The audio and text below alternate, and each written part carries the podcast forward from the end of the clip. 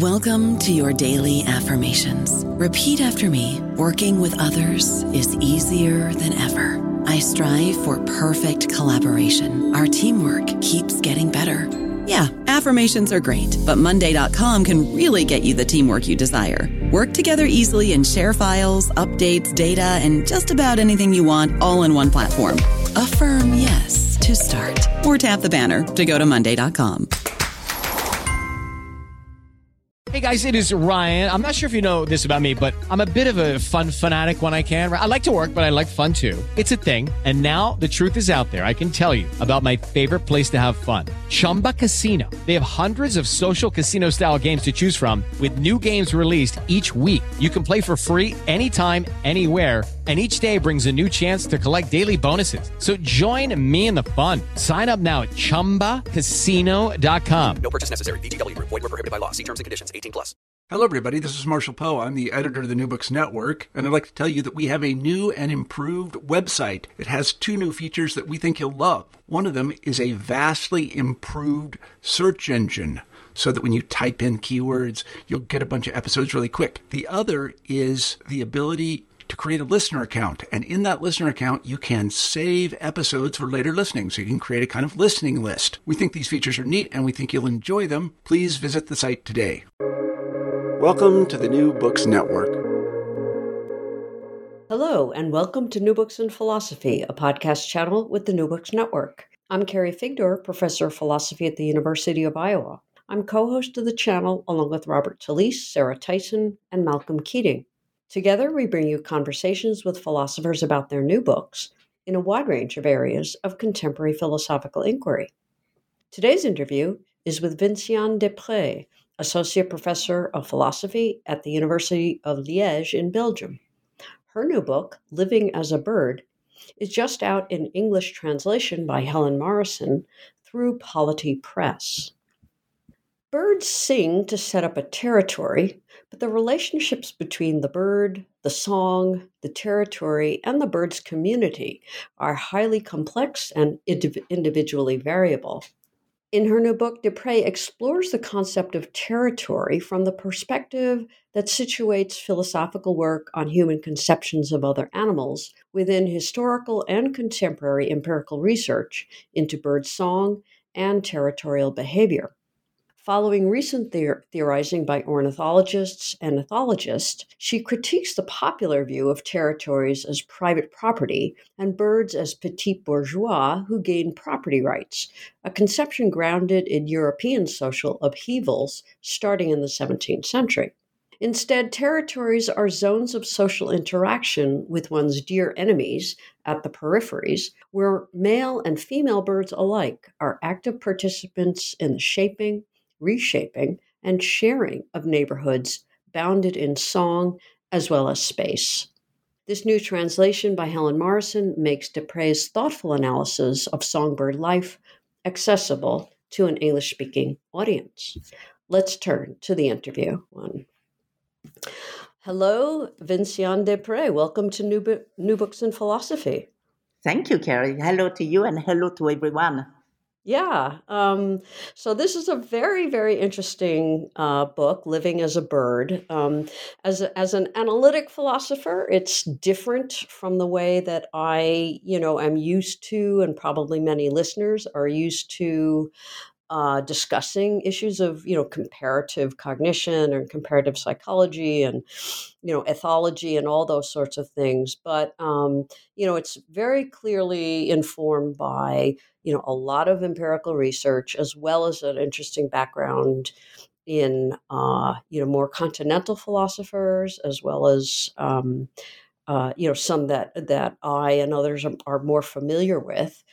Um, so it's a very it was a very interesting way to think about uh, non-human species and particular birds uh, for for me in particular, uh, which I really I really enjoyed the whole way you kind of uh, you know discuss the whole issue of of territory and how what it, what territory is from the perspective of a bird and its uh, its neighbors, its species. So before we we get into the details of the book, um, can you give us a little bit of background about yourself, right? How you you know came to become a philosopher and what your general interests are, and um, how you came to write the book. Okay, how I came to be philosopher, you know, I, just because I like it philosophy. When I was, you know, in the high school, I like it to read Freud and um, and sociologists and psychoanalysis, and so I was thinking about that philosophy could be the right the right track for me. Unfortunately, after finishing uh, my master degree, I could not find a job because, as you don't probably know, in Belgium they don't really teach philosophy back to that time because it's not right anymore. But back to that time they didn't teach philosophy during high school, which is not the case in France. Which means that if you have um, a philosophy uh, diploma uh, in philosophy, uh, you probably get very soon and for a long time unemployed. You don't find any job, which, which was my case. And finally, after three years of being uh, unemployed, and uh, I decided that I better uh, get another diploma so I could find a job. And so I decided to study psychology as well because I, I've been hesitating when I was young between psychology and philosophy so uh, I, I, decided to take to take some to take to go back to university. I was um, almost thirty years old, and I went back to university to study psychology. And I made my master degree in psychology. What's happened in psychology is that I didn't really get interested by human psychology, which was normally what I should have studied because I wanted to be a clinician. But uh, I, I, discovered the, the work of ethologists because we have some teaching in ethology and we have a lot of teachings also in animal psychology. And I decided that it was really what I wanted to study and what I liked it. So finally, I, I didn't become a clinician, but I studied ethologist and uh, psychologist of animals and uh, and uh, because of that when i when i finished my, my master degree, I had the chance that the Department of Philosophy of the University of Liège wanted to hire someone who has, by chance, the both diploma, diploma in philosophy and diploma in psychology. And I was, we were two. I mean, we were only two people having the two diplomas, and I was, uh, and so uh, I, I could, I, so they, they, they, they took me and uh, I began to make research in university. I was an assistant, assistant uh, for the professor of psychology of philosophy, and uh, and I began to study. And I decided that as I knew pretty well ethology, that I could try to do something that really did that didn't exist really back to that time. I'm talking about the very early beginning of the 90s and that I, that as well as you can find philosophy of sciences in physics and in mathematics and in biology and in natural history, I could create some field that would be philosophy of ethology. And so I began to make research in that and had a very, very great chance back to that time that during my master degree I read I read a lot about birds because I decided to make my master thesis about altruism in birds, and I read a lot of papers about birds because uh, about altruism in birds, and I discovered that most of the birds were behaving almost the same. You know, you can have a a blue jay or a Mexican jay, or I, I don't remember all the birds I was studying. They all almost behave the same. But one was very unique, and it was a bird called the babblers, with in, an Arabian babblers. And it was studied by an ethologist I didn't know uh, back to that time, and he was not very famous back to that time, Amotz Zahavi, which was living in Israel and teaching there. And he was studying babblers for almost 30 years.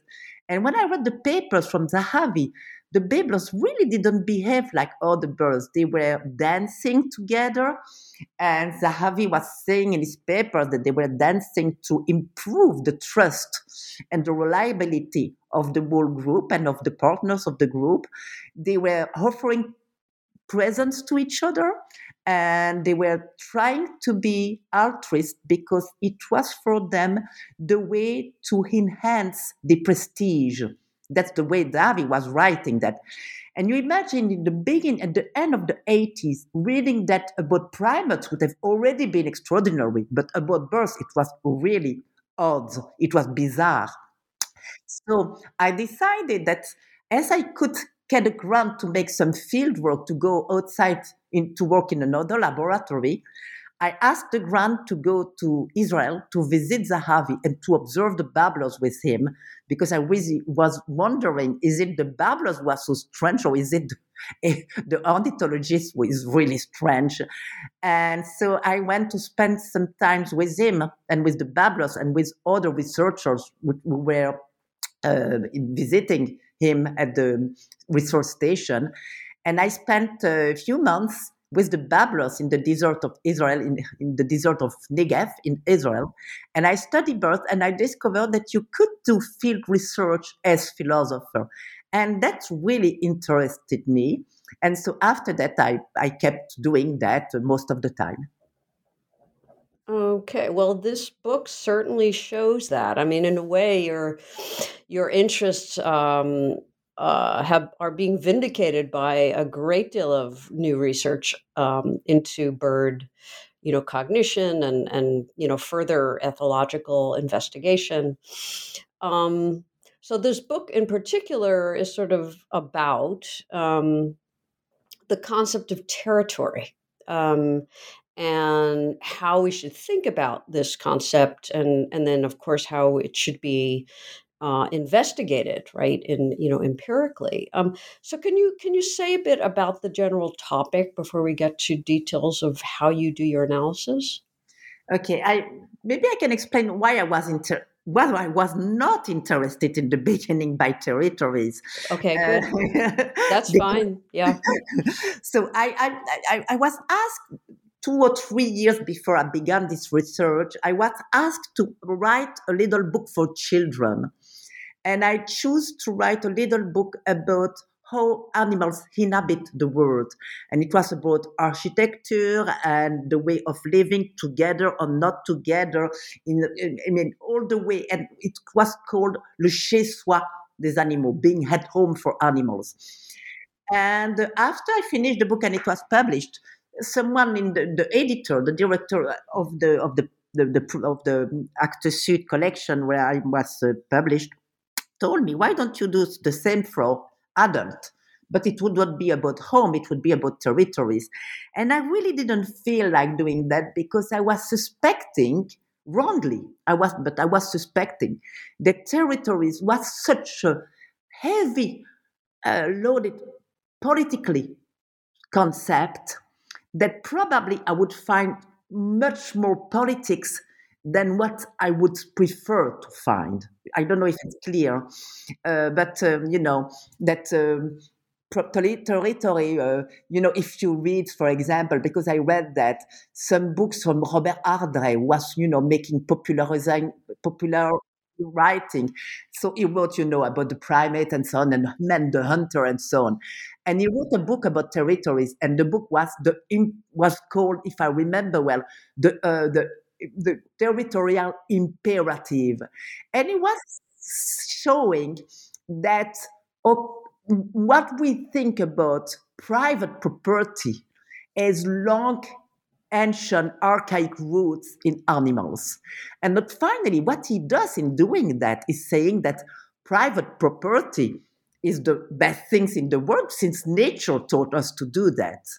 you know, Interesting. So yeah. That, that's what I think. That's what I. That, that's why I say that it's politically really problematic as a concept. So I was expecting ornithologists, you know, to have this kind of ideological uh, path to study territory. So I was not feeling like doing that because I've never been a critical philosopher. I've always studied I've always observed, I've always made research about ethologists or scientists who interest me really because they do nice, interesting, fascinating, great work. And I'm not the kind of philosopher who says, oh, you shouldn't do that, you know, kind of a joy killer with scientists telling them how they should behave and how they should think. So I didn't want to take, you know, to take an issue where I should confront myself to the fact of being, you know, a kind of Jiminy Cricket in the Pinocchio story. You shouldn't do that. You shouldn't think like that. Oh, look at that. That's what we call critical philosophy. And so I didn't want to do that. But Stéphane Durand was the, the, the, the guy at the edition, the, the editor, told me, you should insist, don't, don't take it uh, into account other, take the real ornithologists, not the people who make popularization of sciences. And the first ethologist I, I wrote, I, excuse me, I was Margaret Morse-Nice. I chose her because she made in the 40s an history of the, the research that has been done until then, which was not a long time because the research became began uh, in England in the, the, the 1920. Uh, so it was only 20 years of researches. It was a little bit more, but mostly it was 20 years of, of researches. And what she said, and the way she was talking about ethologists, and the way which, uh, the way she was talking and writing and explaining how did they work, how did they think, and so on, made me really be feel felt made me really felt feeling more more comfortable about that because I noticed that they were so cautious. They were saying, okay, when a bird is territorial, is really not the same as when a human becomes territorial. This is not the same stuff. This is not a problem of private property. For human, it might be a problem of private property, and not all humans in plus. But for but this is not the problem. They have a lot of other problems, and they try to resolve that with having with defending a territory. And so I felt better about that, and I decided to read all these ornithologists since the beginning of the story, which means I read first Eliot. Uh, Eliot Howard was the first to really um, explored this field. He wrote a very nice book about territorial birds. And uh, I discovered fascinating ornithologists, very clever people, very um, full of care, full of attention, full of attention to the details, and full of attention to the details they make them the attention to the details that make birds being different from each other, which means not only different from species to species, but even different from birds to birds, which was pretty, pretty new. I, I didn't think that happened so early in the history of ethology that's the way I began. Mm-hmm. Interesting. So yeah, because one of the um, uh, interesting comments that you make in the book is that this whole idea of thinking of uh, you know bird territory or, or non-human animal territory uh, mm-hmm. you know as as a kind of a correlate of the human uh, private property ownership uh, yeah. construct and mm-hmm. the idea that um, somehow you know animals are, are like these petite bourgeois property owners yeah, exactly. uh, which i thought was very amusing but it's also you know in a way it is very true that uh, mm-hmm. we tend to think about uh, territoriality as a question of of ownership and you know rights of possession and um, you know seizing a communal land right i mean these things are very very human and historically established. Um, and one of the important points you make at the very beginning is that this whole idea is extremely impoverished um, and just, uh, you know, just kind of mis misunderstands what is going on with birds and their relation to their territory. Could so could you say a bit about um, uh, you know, how you think that particular idea is just badly mistaken. Okay, the first thing is problem. The problem was also that the consumption of property, private property ownership that we have here I think about us, modern, as Bruno Latour would say, is that it's a very pretty recent conception of property. It's, it is from the 18, oh, sorry, 17th century, beginning of the 16th, 17th century. And it seems that back to that time, before that time, the conception of property, of private property, was pretty different. It was considered as uh, not as individualistic property, but as something that was the product of sharing. And in the 17th century, we have this big drama, this tragedy, uh, what we call the tragedy of the of the enclosure that happened mostly in England, but also in France and mostly in Europe.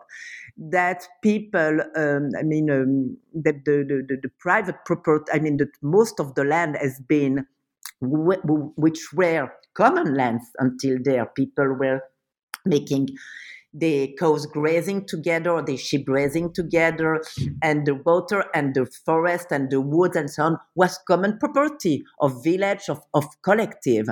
And after the 17th century, most of the most of the land has been, uh, how would you say that, um, you know, expropriated from people and given to private owners and the law changed it completely. Uh, and the, the, the, even the, philosophy of property changed completely, which means that what we consider as property or as territory today is suddenly from the 17th century, as in its local, its modern European, American European uh, conception of property, which means that animal in any case couldn't have by any chance the same conception of property. That that's uh, we cannot imagine that they have been you know influenced by the 17th century uh, philosophy of property. Uh, which means that uh, the conception of property is very different from i mean it's not even a property.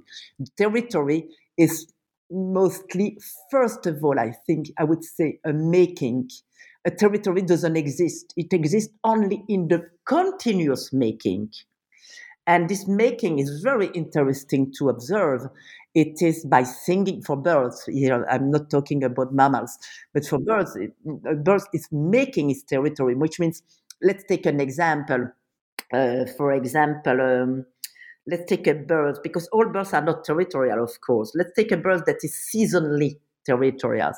Okay, what uh, blackbirds, for example, what will we what will we do? So you see him uh, or her, but mostly males are territorial. Females are sometimes, but less less often than males. They have other duties to to take care of. And you are at the end of the winter, for example, you are probably mid February because uh, the, the, the day are going uh, getting longer and longer uh, pretty fastly uh, after mid-February. And the birds normally live to in a sort of collective, sleeps together, eats together, live with companion, and so on. And now in mid-February, they begin to go away from the group, each of them, each male, find a place, can be big or little, it's what we call a territory, and begin to to to to uh, to to make a sort of uh, uh, how would you say that in English? To choose a tree uh, or something high, and just stay there and sing. And in the beginning, ten minutes. Um, 10 minutes by hour, and after that, go back to the group, and after that, go back to the territory, and so on, and sing repetitively uh, and begins to, to, to, to, to fly over the space like if it would be these birds would would do uh, some painting you know some invisible painting with this flying. It's really funny to see. And after a while he does it more and more often and fine eventually what's happened that is finally stay alone in the territory and he prevents any other bird to come in. What the ornithologists call the frontier, the border, after that they will call the periphery after the 60s. Another interesting theory came and they wouldn't say border or frontier, but they would say periphery because it's not a real border. But back to the, the, the, the beginning of the research, they were talking about borders, and it really defends any intrusion into the territory. So if another bird come in, there will be a fight. That surely will be a fight until the intruders leave and let the resident alone. And that's what this kind of observation, they are so, you know, bizarre because normally these birds, you know, during the winter, they're so quiet and they get along together and they, they have good relationship, it seems, and so on for the for the social, the very social birds. And all of a sudden they, they, they, they seem they could not, they cannot stand anymore each other. They cannot support I mean, they cannot um, they cannot accept to be near uh, each each each other. This is and so this is what Eliot Howard decided to study because he says this is the territorial be- behavior, and it's funny because the, we I mean two or two observe two or three observers did the same observation at the end of the 19th century, but the, the word territory did happen very rarely. But with Eliot Howard, it became a real field of researches.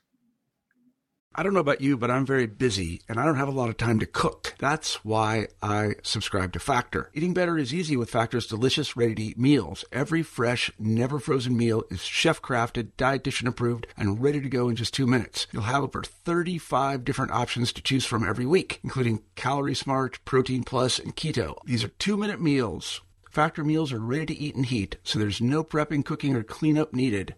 They're flexible for your schedule. Get as much or as little as you need by choosing your meals every week. Factor is the perfect solution if you're looking for fast, premium options with no cooking required. Sign up and save. We've done the math, and this is important. Factor is less expensive than takeout, and every meal is dietitian approved to be nutritious and delicious. Head to factormeals.com slash NBN50 and use code NBN50 to get 50% off. That's code NBN50 at factormeals.com slash NBN50 to get 50% off. Hmm.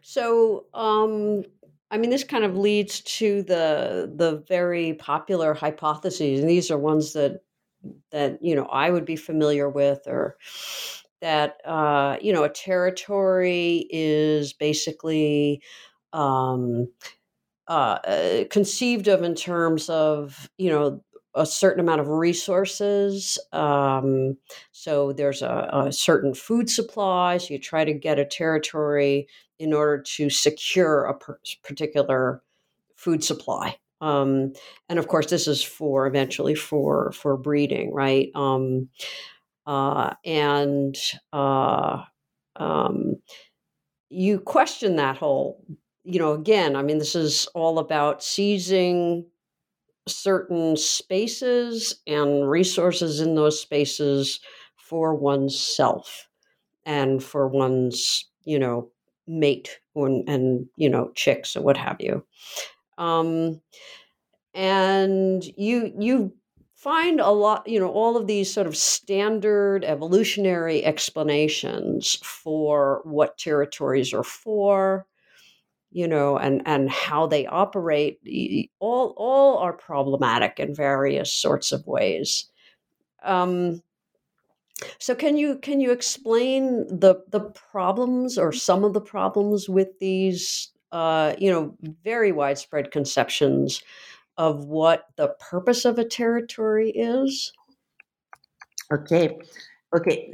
Let's say first that for example, the hypothesis, which was, I think, the first hypothesis to be made, it was securing the food.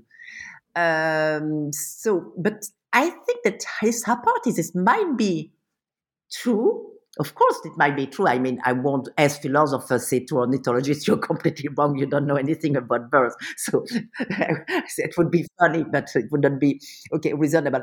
But I think that we can formulate it in some ways that doesn't need to be a problem of private property. That is exactly how to, to, to say it. And we can say that it's not a problem of securing food like you would secure something that belongs to you, but securing a space where you're going to feed. Why? Because it is really, for some birds, really more dangerous to go feed outside of the territory than inside it. And for good reason. For good reason, because predators, I mean, because of predators, and because if you go far away, you'd have to leave your chicks uh, alone. And when the chicks are alone, what do they do? But they, they, they, you know, they call. And so they call the predator. So it's really better to feed near the nearest possible of the nest. And so this is not such so much a problem of securing the food as a private property, but securing a space where you are quiet and when you can go feeding without being always uh, interrupted, you know. And so it might be a very interesting organization of let's go feed the nearest of the nest that we can that we can. And second reason, so don't go to away because it's dangerous. You might meet a predator. Don't go away to your nest because if you go away, the, the, the little chicks will scream and call the predator. And don't go away because your territory, you know your territory. Jean Christophe Bailly, who is a French uh, writer, says something very nice about territory. He said that the territory is the place where animals can hide, and he precises not only the, the place where animals can hide, but the place where they know where to hide, which is interesting because outside your territory, you don't know where to hide. So, territory finally is a place of security and if you consider that this place of security is not problem, a problem of ownership, finally, it's a problem just of organization of the, you know, the way uh, birds are going to feed in the period, in the, the, the, the time, during the time where the chicks need a lot of food in. And so a lot of researches and a lot of foraging. So this is the first point other theories. What pleased me, I mean, if we say that instead of saying again that the bird is a petit bourgeois and wants to keep all the food, you know, like childish, I want to keep all the food for myself.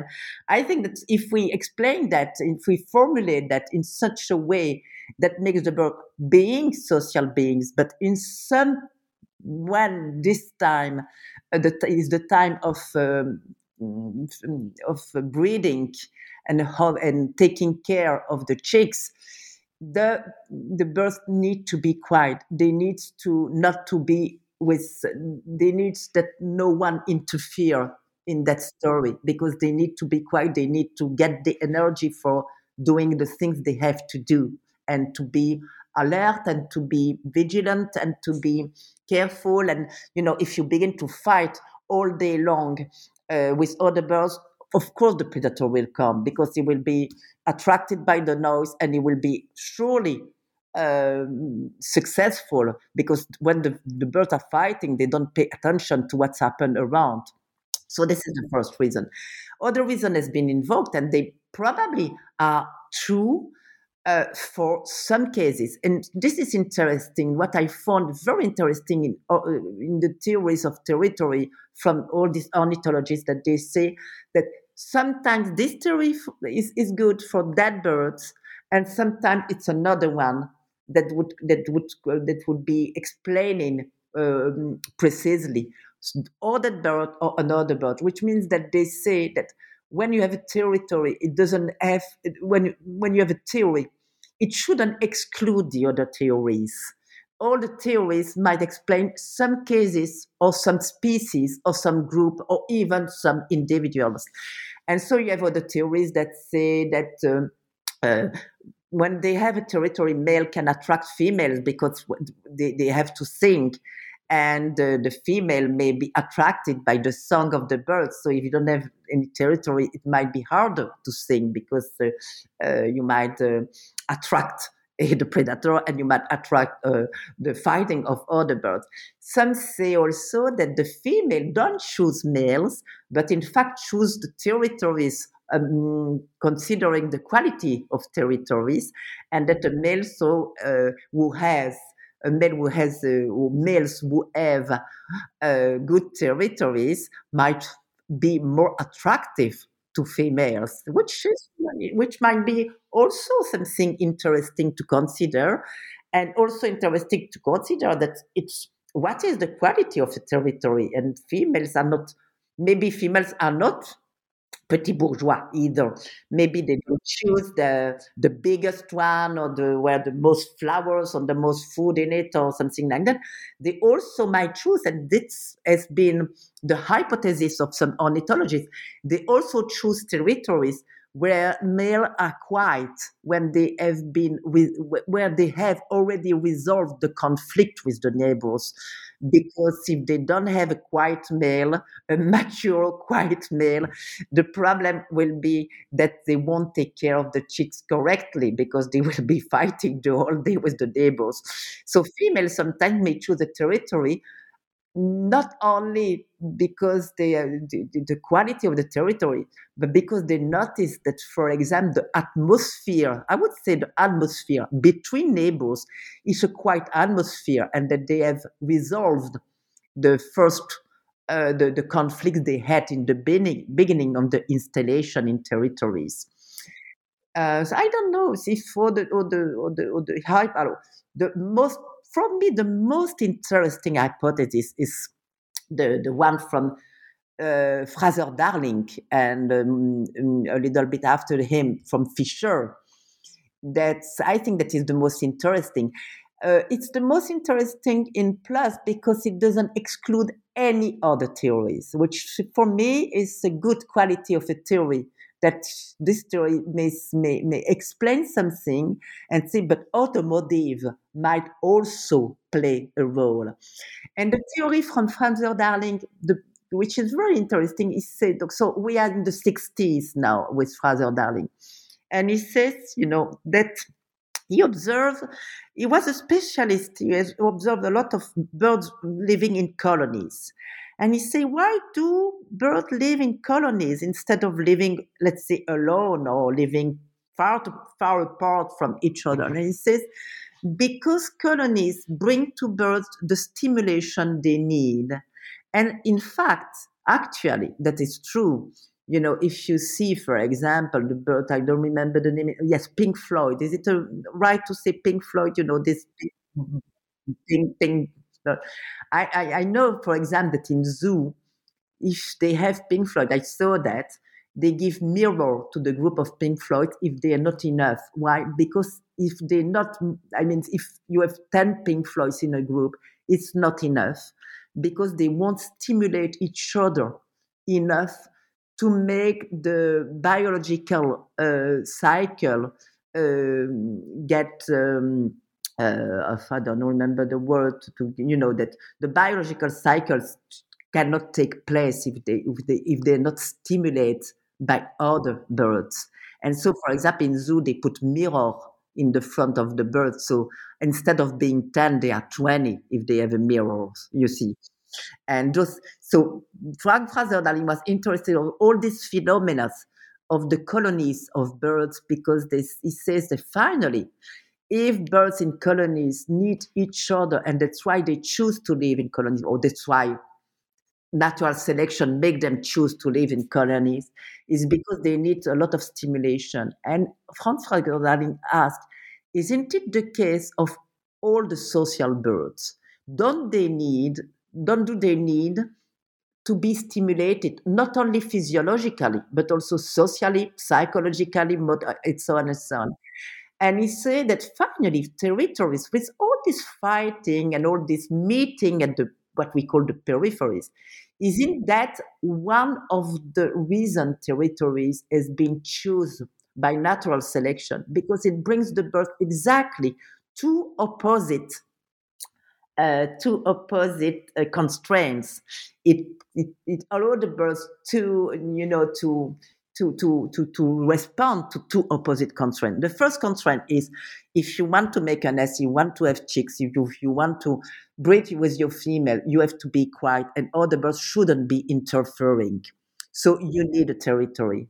But in the same times, you need to be because you are very social because you are a social being fundamentally would say fraser darling you need to still have co- social contacts even though you need to be alone with your family and territory is the perfect means to join the two constraints because you can be alone and you can prevent other two of from interfering in your in your life and your nest and so on. But in the same time, at the periphery, you can meet them. And he says that all this fighting finally is more spectacular than anything else, which was already observed by, by a lot of ornithologists. Margaret Morse Nice already said in the Thursday that the most spectacular was the fight, less serious it was. That it was mostly comedians, actors, that it was, you know, pretend to be. And uh, so Fraser Darling took that seriously and says, finally, they pretend fight, but nobody gets really hurt, mostly, most of the time.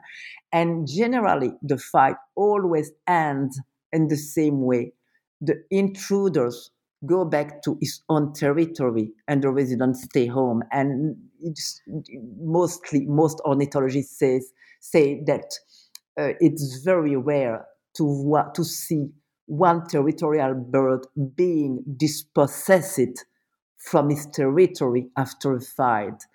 And, and so this is, and Fisher came and gave some more some more um, some I mean give strong give strong argument in favor of this, uh, this hypothesis, saying that, for example, he noticed that in a lot of birds, not all of them, but in a lot of birds, he, he, he remarked, he observed what we call the dear enemy effect. And the dear enemy effect is the fact that after a while, after the installation of territory, after a few days or a few weeks, the fights are calming down really. Uh, I mean, obviously.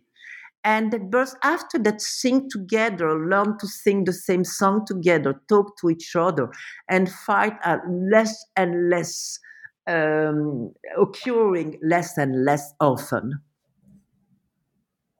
Hmm. Well, one of the, I mean, you mentioned this, I mean, this is sort of part of the theory you're talking about, but um, uh, the whole idea of aggression, um, you know, you've just sort of explained that a lot of it is really uh, display, and it and it doesn't, um, uh, you know, and it and it doesn't end up with you know uh, ter- one territory being you know taken over by an intruder, at least not not not standardly, right? Um, and and it, along the same lines, so instead of thinking of all these, the fighting that goes on at the periphery um, as sort of genuine uh, fighting, uh, instead you you or you know following some of these theorists um, uh, argue that um, we should see this sort of behavior as as actually social behavior, right? Where um, the periphery is is is really it's it's not a line between my property and your property but it's a zone of possibility for social interaction. Um, and and in that sense it's um, it's not all at all a matter of stay out of my you know just stay on your side of the fence and i'll stay on my side.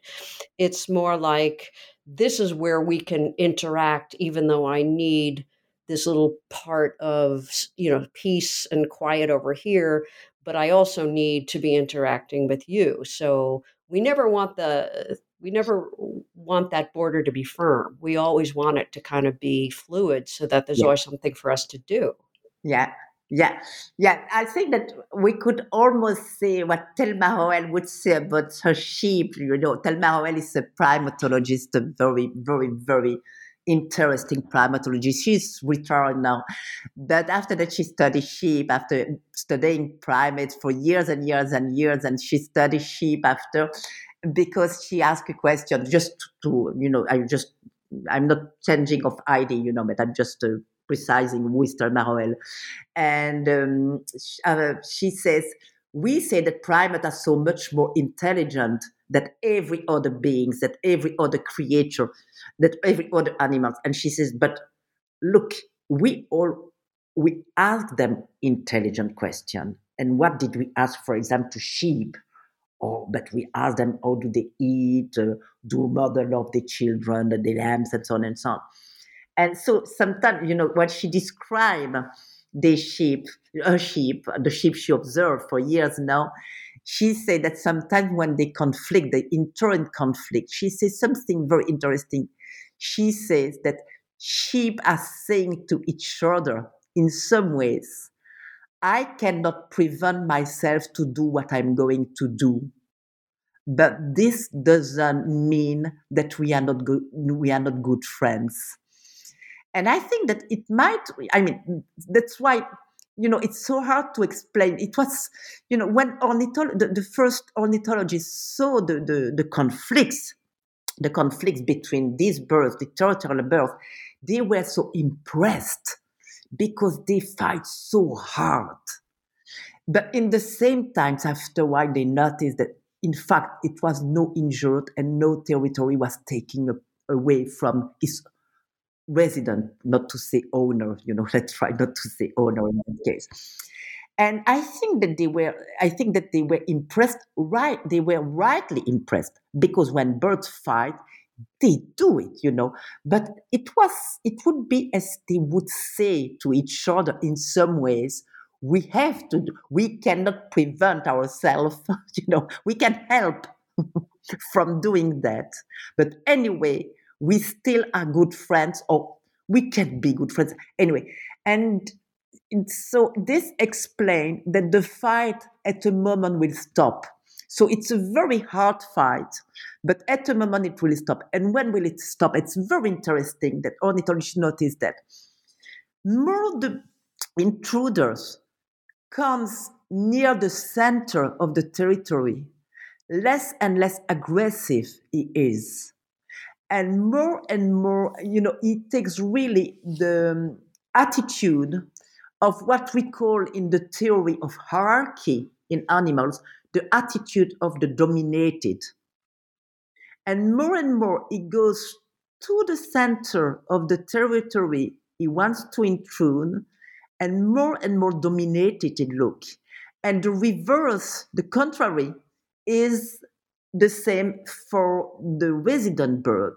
More and more is at the center of his territory, and more and more aggressive he is, and more and more dominant he looks which makes that finally, at a moment, the intruder will change his mind because the other one is so aggressive and he feels so uncomfortable. He feels, you know, he's, he's taking the role so seriously of taking the role of the dominated that finally he goes back and uh, leaves the territory. And the fight automatically stop, which means that it's nothing personal if the birds make the intrusion, as soon as it passes the invisible line for us, which is the periphery or the border, as you want to, to call it, as soon as it passes on the other side, the, the fight stops completely and those birds go and you know go live their life as, as if nothing had happened which means that it's nothing in fact nothing personal it's just a problem of acting as a role because the territory is you know in kind some kind mobilizing or convocating this role it's a kind of something that you have to do mm-hmm. and you mm-hmm. follow the script of the role mm. so it's kind of like yeah, yeah, it's it's kind of like the territory is a, is a kind of a spatially encoded social yes. hierarchy. Yes, exactly. Yes, mm-hmm. exactly. The ornithologists exactly say that. Konrad Lorenz, you know, the famous etholo- the famous ethologist, was the one of the three founder of ethology, was saying that uh, the the territory and hierarchy has been the two way uh, natural selection has uh, has made possible the regulation of population. I don't agree with completely with that theory but it's but it seems that anyway hierarchy and um, territory are very close. I mean, I, I, as some ways, as some, I, I wouldn't say like Lorenz that it regulates, that it, that it, how does it, oh, I might explain for those who didn't read Lorenz. Lorenz says that if only the dominant may have um, uh, some um, some chicks for birth, for example, may, may, may, may breed. And if you need to have a territory to breed and to have chicks, in fact, the population don't take, will, will not grow uh, will not grow uh, more than in some in, in, some limits. Why? Because uh, no, I mean only some some some animals, some male and some females, may reproduce. So the, the growth of the population is controlled either by hierarchy, because as only the dominant may reproduce, and by territory, because only the territorial who did secure a territory may reproduce. I don't totally agree with that theory, and most, I mean, a lot of ornithologists don't agree with that theory. But it's interesting to make together, to consider together that hierarchy and territory are some ways of organ, some means, and some very sophisticated means to organize the social life of animals, which is such a complex life that sometimes hierarchy may help them not to fight all day long for every decision that has to be taken. Mm. Good.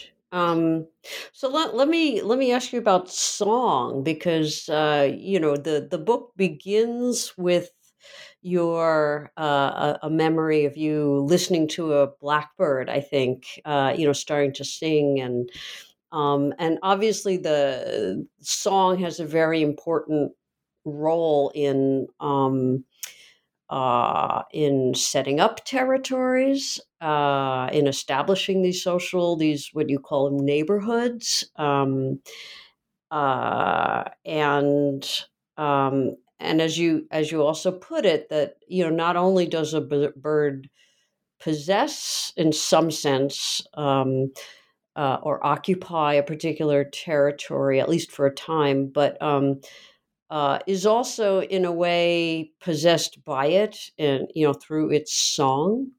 So could, could you explain the the complicated role of song in setting up and you know sort of regulating territorial social relations? Yes. Okay this the idea of song okay i i, I will refer here to Jacob von Uexküll theories of Umwelt. You know, Jacob von Uexküll, for those who didn't study ethology, is a biologist um, from, let's say, German biologist. And the theories of Umwelt is a very, very interesting theory saying that uh, animals only perceive the world among them uh, uh, with some particular sensory motor sensory um, equipment, which means that, for example, uh, how do a, a tick, let's say a tick, perceive the environment if she doesn't see, uh, but she can smell something, and she can smell something that only mammalian produce within their blood, you know, this acid butyric, and so on. So you have uh, the world in which each animals live is not the same as the world human lives in or, uh, the world of a cow is not the same as the world of a bee. You know the bee for example perceives some colors and perceives some things that the cow won't perceive and the reverse is also okay. But that's not all. Uh, what von Uexküll say and it's very interesting it says that that we only the, the, each animals only perceive what has signification for them.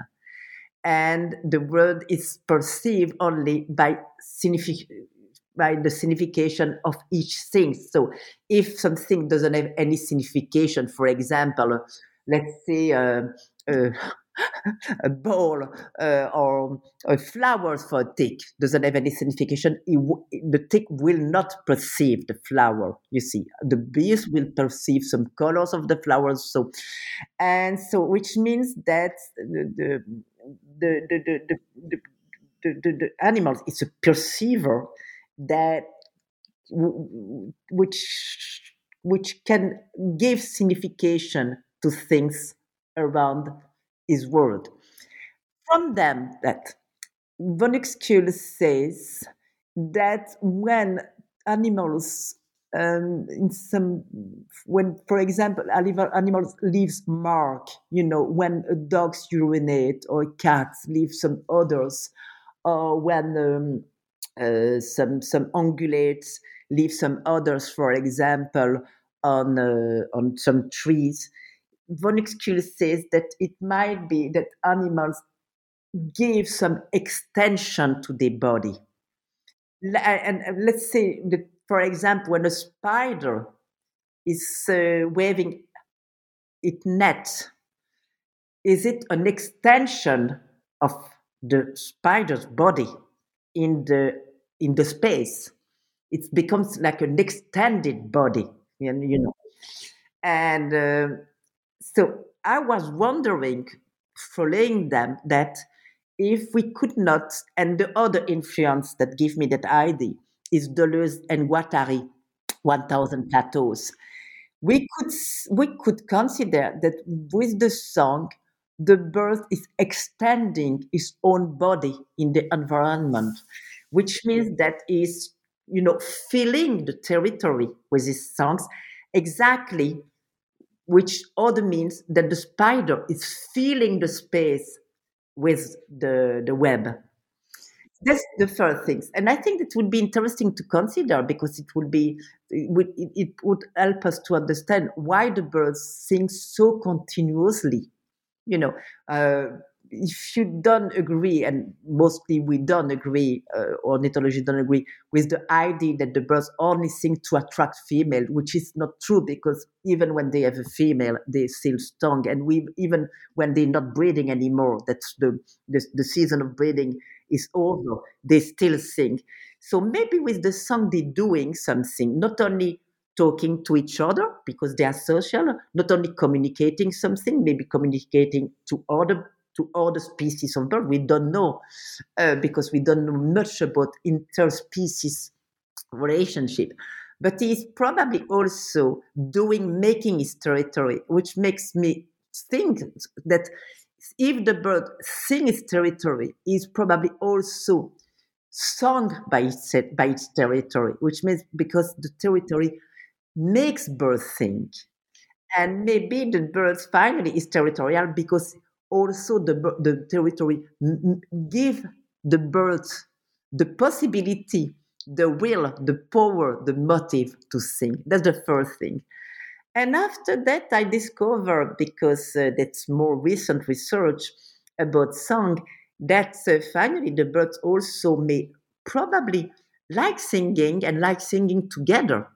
And maybe that what we assist to what we assist is probably some sort of dialogue you know, if you hear um, uh, Blackbird, you see that it's really a dialogue with a lot of silence between the song. What we call silence, because I discovered after writing this book that some some very recent discoveries is that some birds are singing, and after that we hear a silence. But Bernard Fort, who is a musician, compositor, and ornithologist, was recording birds and recently discovered that what we call silence was not silence at all, but birds during what we call silence are come as are they talking to themselves, you know. They, they, they, they're doing so softly that we didn't hear. And if he did hear, it's because he has, uh, you know, the recording machine uh, am- amplified so so much what's happened that the silence finally was not a silence at all. And so they really ask, what do they do? Are they talking to themselves?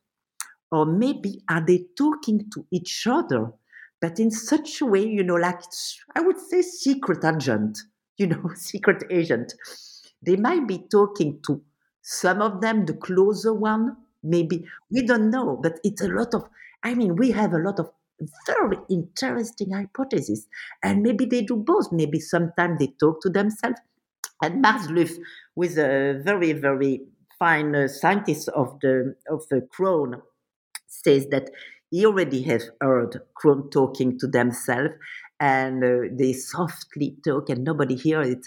And he says it's like rain dripping or some things like little bells.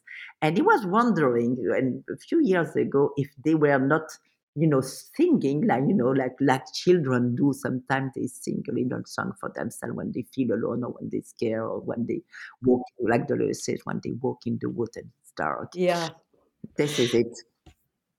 Okay. Um, well, we're we're actually almost out of time. Um, Yes. yeah, it, it's it's there's there's so much to to really discover here. Um, but um, before we before we close, I'd like to end with a question about what you are working on now. I mean this this book, um, you know, it's it's just coming out in English, right? Um, uh, so what are you are you doing sort of follow up work on this book, or have you gone into different directions? I did go in different direction because last year and uh, last year I wrote a book of novels about animals, and uh, it's called in French uh, Au- Au- Autobiography of an Octopus, and it's about uh, wombats, uh, spiders, and of course oct- common octopus. And it's novel and it's very inspired by two writers. It's by Ursula K. Le Guin, the novelist, uh, because in the Compass Rose, it's a wonderful novel, which is called. I try to remember the title in English with the the uh, the author from the acacia seeds and all the extract except from the Association of Therolinguistic. And she imagined that in some future there are some linguists who will, who will be convinced that animals are not only communicating, but they are writing and they're writing poetry, literature, lyrics, and so on, each with its own kind of means. So the first discovering she said was that some some ants is one end has been writing on an acacia on acacia seeds, and it was a pamphlet. Pamphlet? Do you say pamphlet in English? You know, a rebellion poetry. Uh, what, yes. Uh, saying, uh, uh, let's eat the eggs and all those stuff. And, and it was so funny for me to read that. That imagine the Tiro language, Tiro from uh, uh, wild, sauvage, uh, the Tiro language, that imagine that some scientists in the future could imagine that animals write and that they write poetries and so on and so on. That I wanted to, I mean, to keep this association of linguistic to make them work again. And the other idea was that the Haraway wrote in Staying with the Trouble, the last chapter, it's about the Camille, the, the communities of the Camille, that's imagine that some people would live with animals in some communities uh, of uh, multi-species communities in the future. And I took this both idea and I wrote three novels about the first one about spiders and how do they write and how do they they discover the Tiro language did they discover that uh, uh, spiders were writing and giving message to humans and the second novel was about wombats because wombats make you know build wall that's the way they the, the, the, the animals knows where they where they, they dig uh, where the uh, the canals are and uh, and the, the walls might be symbolic. I would imagine like currents, you know, like uh, human currents. And the third novel was about that some um, fishermen found into in the future, of course, some uh, some potteries on which an octopus had been writing with its with its ink and they have to translate it and they so it will be a lot of adventure before translating in an coming into communities of uh, like the Camilles communities and people living with octopus and so understanding them and so on. So that was the, the, the, last project. And the next project I would like to work about why is it so hard to lose an animal? Well, this is uh, and I would like to. So I begin a survey with people having lost an animal, dogs and cats mostly, because uh, I, uh, it's uh, I companion animals, yes, and asking them why is it so hard and how is it so hard. And after that, I would like to join that that question to the extension question. The, the, the I mean the extinct, extinction extinction excuse me extinction question. Is it why is it so hard and not so hard to lose all these animals? And I would like to cross these two questions. Mm-hmm. Have you have you just curious? Um, have you read Charlotte's Web? No. Is that is that available in French? I don't know. Uh, it's it's it's about a spider who writes with his web. I mean, that's I know I didn't know. That's a very crude way of t- describing it, but no, it's a yeah. it's a very famous uh, children's book actually in English. Anyway, oh. it, it, what you were saying before about the writing um, yeah. reminded me of that. Thank you. Yeah, because I might yeah. read it. it's in English, normally I should I should be able to read it. Absolutely. Um, well, we're out of time, but I yes. um, I appreciate your taking the time to talk with New Books in Philosophy about this uh, this new translation. Um, it's been a delight to talk with you and explore this whole you know idea of of territory and you know just think about it in very different much more complicated and much more interesting ways than just you know the petit bourgeois conception. But um yeah so thank you very much and uh, good luck with all the, your work. Yeah well thank you uh, and good luck with the work that you're doing right now. Thank you so much. Thank okay. you. bye bye bye bye You've been listening to my interview with Vinciane Despret, Associate Professor of Philosophy at the University of Liège in Belgium. We've been talking about her new book, Living as a Bird, which is just appearing in its English translation by Helen Morrison uh, with Polity Press. This is New Books in Philosophy. I'm Carrie Figdor. I hope you enjoyed the podcast, and thank you for listening.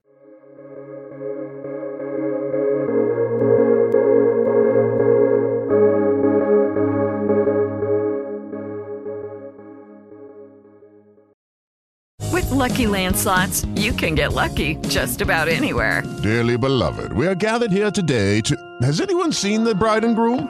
Sorry, sorry, we're here. We were getting lucky in the limo and we lost track of time. No, Lucky Land Casino, with cash prizes that add up quicker than a guest registry. In that case, I pronounce you lucky. Play for free at LuckyLandSlots.com. Daily bonuses are waiting. No purchase necessary. Void where prohibited by law. 18 plus. Terms and conditions apply. See website for details.